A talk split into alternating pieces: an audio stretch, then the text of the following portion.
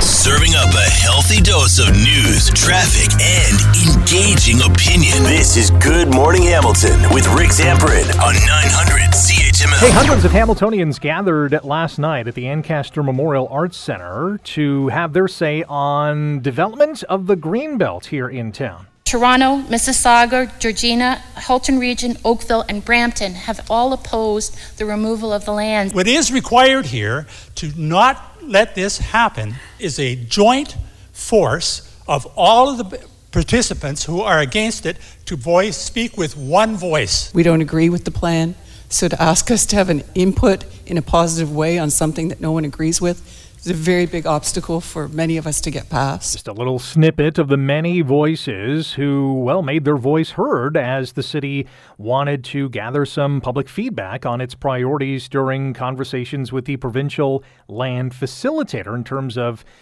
potentially developing these Greenbelt lands. Maureen Wilson, the councillor for Ward 1, and Craig Cassar, the councillor in Ward 12, both of the City of Hamilton, were at that meeting last night and with us today here on Good Morning Hamilton on 900 CHML. Ms. Wilson, Mr. Cassar, good morning. How are you? Morning. Good morning, Rick. Hey, Maureen, we'll start with you. Uh, for Hamilton residents who were not in attendance last night, how would you describe what you heard from the public? Well, first of all, uh, I think you described the, the scene well, but it was uh, at a facility that holds about 450 people. It was at capacity, and there were another at least 100, if not more, uh, that were not able to gain entrance uh, entry to the building. How would I describe it? I think the community uh, did speak with great um, in unity. Um, they don't want these lands to be developed.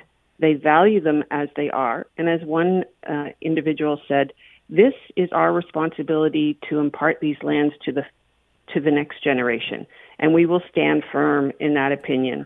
Um, so it was incredibly powerful, and I think if anybody wanted to uh, describe the opposition to uh, Premier Ford's moves on the Greenbelt uh, as just a bunch of activists, he didn't see this crowd last night.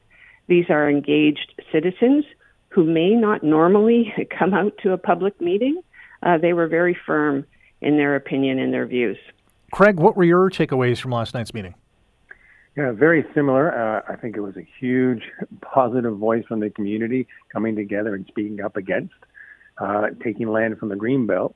Uh, some points that have been made before and were made last night in talking to people is the land's not needed, right? The Housing Affordability Task Force that the PC government uh, had to a report said the land wasn't needed. The Auditor General said the land wasn't needed. The City of Hamilton and all its residents have said the land is not needed.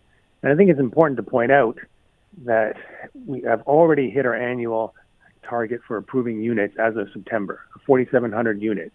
So the city is proving that we can build within the former urban mm-hmm. boundary without greenbelt, and the residents recognize that and want the city to keep doing more of that.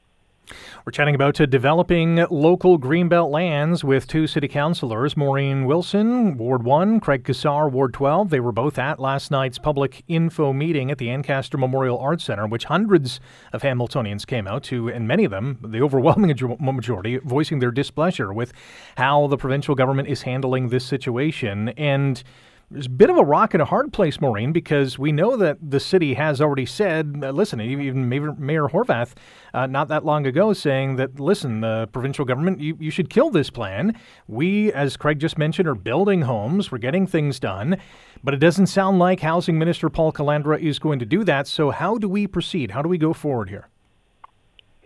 Well, first of all, let me also note for your for you, Rick, and your listeners. Um, of the hundreds of people who were in attendance, who was not in attendance. So the an invitation went out to area MPPs, uh, provincial members of parliament, uh, Donna Skelly, Neil Lumsden, Sandy Shaw. Um, only one of those individuals showed up, and that was MPP Sandy Shaw. So my question to your listeners and to all elected members, when did it become acceptable for elected officials to avoid discussing and debating these tough issues with their constituents. Nobody who hides from the public deserves to hold office at any level of government. Hamilton deserves better.